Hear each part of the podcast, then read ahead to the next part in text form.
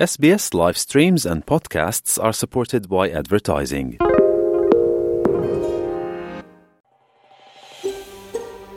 Počúvate SBS v slovenčine. Nájdite viac pekných relácií na sbs.com.au/slovak. Práve keď sme sa začali spamätávať z najhorších následkov pandémie COVID-19, objavilo sa množstvo nových kríz, ktoré zachvátili svet.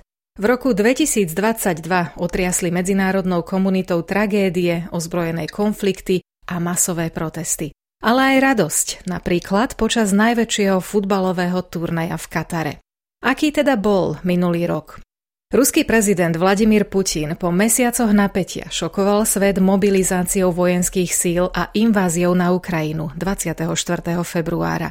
Európska únia na to okamžite reagovala uvalením tvrdých sankcií na Rusko. Predsedníčka Európskej komisie Ursula von der Leyen vtedy obvinila Putina z návratu vojny do Európy. Russian troops invaded Ukraine, a free and sovereign country. And once again in the center of Europe, innocent women, men and children are dying of fear for their lives. We condemn this barbaric attack and the cynical arguments to justify it.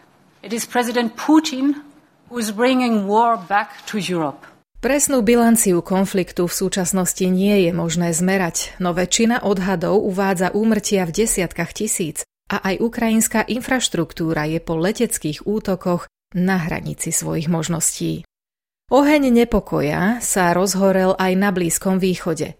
Keď 16. septembra zomrela mladá, iba 22-ročná Mahsa Amini potom, čo bola zadržaná mravnostnou políciou za nedostatočné zahalenie hlavy, iránske ulice zaplnili protestujúci, žiadajúci koniec štátneho násilia a zlého zaobchádzania so ženami.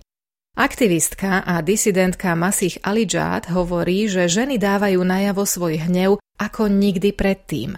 Pália hidžáby, ale aj policajné autá, ktoré boli dlhé roky nástrojmi k ich utlačaniu. Clearly women are in front line, removing their hijab, burning the headscarf, some of them showing their anger by cutting their hair, it's showing the way of grieving, the way of protesting. Some men and women, shoulder to shoulder, they burn police cars. Why? Because for years and years these police cars being the tool of oppressing. Podľa Amnesty International boli v prvých dňoch zabité desiatky iránskych demonštrantov. Len do konca septembra bolo hlásených 66 úmrtí. Politické násilie sa v roku 2022 nevyhlo ani Japonsku, kde bol v júli počas predvolebnej kampane zavraždený bývalý premiér Shinzo Abe. Zabil ho osamelý kriminálnik za pomoci doma vyrobenej pištole, keďže strelné zbrane sú v Japonsku prísne kontrolované. A po smrti najdlhšie slúžiaceho japonského premiéra stratila svojho najdlhšie vládnuceho panovníka Británia. 8. septembra sa na verejnosti objavila správa, že kráľovnej Alžbete II sa zhoršilo zdravie. Ešte v ten istý deň sme sa dozvedeli, že zomrela vo svojom škótskom dome. V Británii sa tak začalo 10-dňové obdobie národného smútku, ktorý trval až do štátneho pohrebu, počas ktorého vtedajšia premiérka Liz Truss spomínala, ako Alžbeta II nastúpila tesne po druhej svetovej vojne na trón a počas dlhého vládnutia rozšírila Commonwealth z malej skupiny 7 na veľkú rodinu 56 krajín zo všetkých kontinentov sveta. V dobrých aj zlých časoch bola oporou a silou, ktorú jej ľudia potrebovali. She ascended the throne just after the Second World War. She championed the development of the Commonwealth from a small group of 7 countries to a family of 56 nations, spanning every continent of the world. We are now a modern, thriving, dynamic nation. Through thick and thin, Queen Elizabeth II provided us with the stability and the strength that we needed. O jeden mesiac a jeden deň neskôr, po búrlivých 6 týždňoch vo funkcii, Liz Truss z pozície premiérky odstúpila a vošla do histórie ako najkratšie slúžiaci premiér.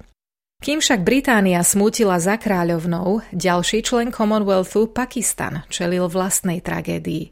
Krajinu devastovali monzúny a najhoršie povodne v histórii, ktoré od júna do októbra zničili kritickú infraštruktúru a pripravili o život odhadom vyše 1700 obyvateľov.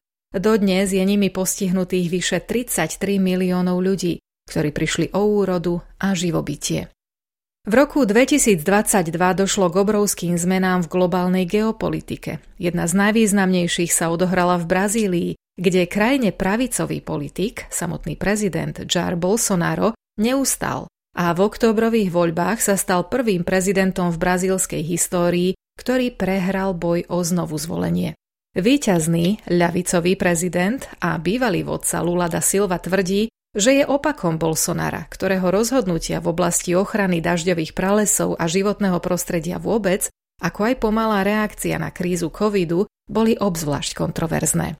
Lula po potvrdení volebných výsledkov povedal, že víťazstvo nie je jeho, ale celého demokratického hnutia, ktoré sa sformovalo nad rámec politiky, osobných záujmov a ideológií. This isn't a victory of mine or the Workers' Party, nor the parties that supported me in campaign. It's the victory of a democratic movement that formed above political parties, personal interests and ideologies, so that democracy came out victorious. V mesiaci november sa dostal pod paľbu ďalší kontroverzný líder, prezident Číny. Ulice zaplnili obyvatelia nespokojní s prísnou, nulovou politikou v súvislosti s chorobou COVID-19. Na miestne pomery neslychané protesty hrozili destabilizáciou krajiny a jedným z ich spúšťačov bol aj tragický požiar v Šindžangu, pri ktorom zomrelo 10 ľudí, ku ktorým sa, podľa tvrdení miestnych, záchranári nemohli dostať práve kvôli tvrdým lockdownom. Pre Si Ťin-pchingovú Čínu, ktorá je známa potlačaním politického nesúhlasu, išlo o bezprecedentné hnutie.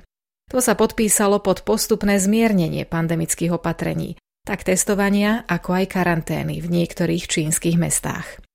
Na konci veľmi problematického roka sa však tešili futbaloví fanúšikovia, a to na historických majstrovstvách sveta. V turnaji plnom zvratov sa argentínsky tím Lionela Messiho stal víťazom a hviezdny hráč, ktorému vo vitríne chýbala už iba jediná trofej, ju v Katare skutočne zdvihol nad hlavu. Samotnému podujatiu sa však nevyhýbali problémy. Skoršie správy naznačovali, že počas výstavby športovísk zomrelo vyše 6,5 tisíca zahraničných robotníkov. Napriek tomu boli zápasy rušné a pritiahli divákov z celého sveta. Na ich konci sa najviac tešili fanúšikovia Argentíny, pre ktorú to bolo prvé víťazstvo na šampionáte od roku 1986. I'm very happy. My dad used to tell me, Valentina, I want you to see Argentina win a World Cup. Now I will be able to share this emotion with him. Majstrovstvá sveta vo futbale reprezentovali rok 2022 v mnohých zmysloch slova. Poznamenané kontroverziami, ale určite aj oslavou, ktorú mnohí s radosťou prijali po rokoch lockdownov a sociálnych obmedzení.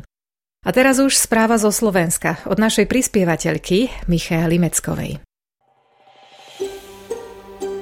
Chcete počuť viac relácií ako táto? Počúvajte cez Apple Podcast, Google Podcast, Spotify alebo kdekoľvek získajte svoj podcast.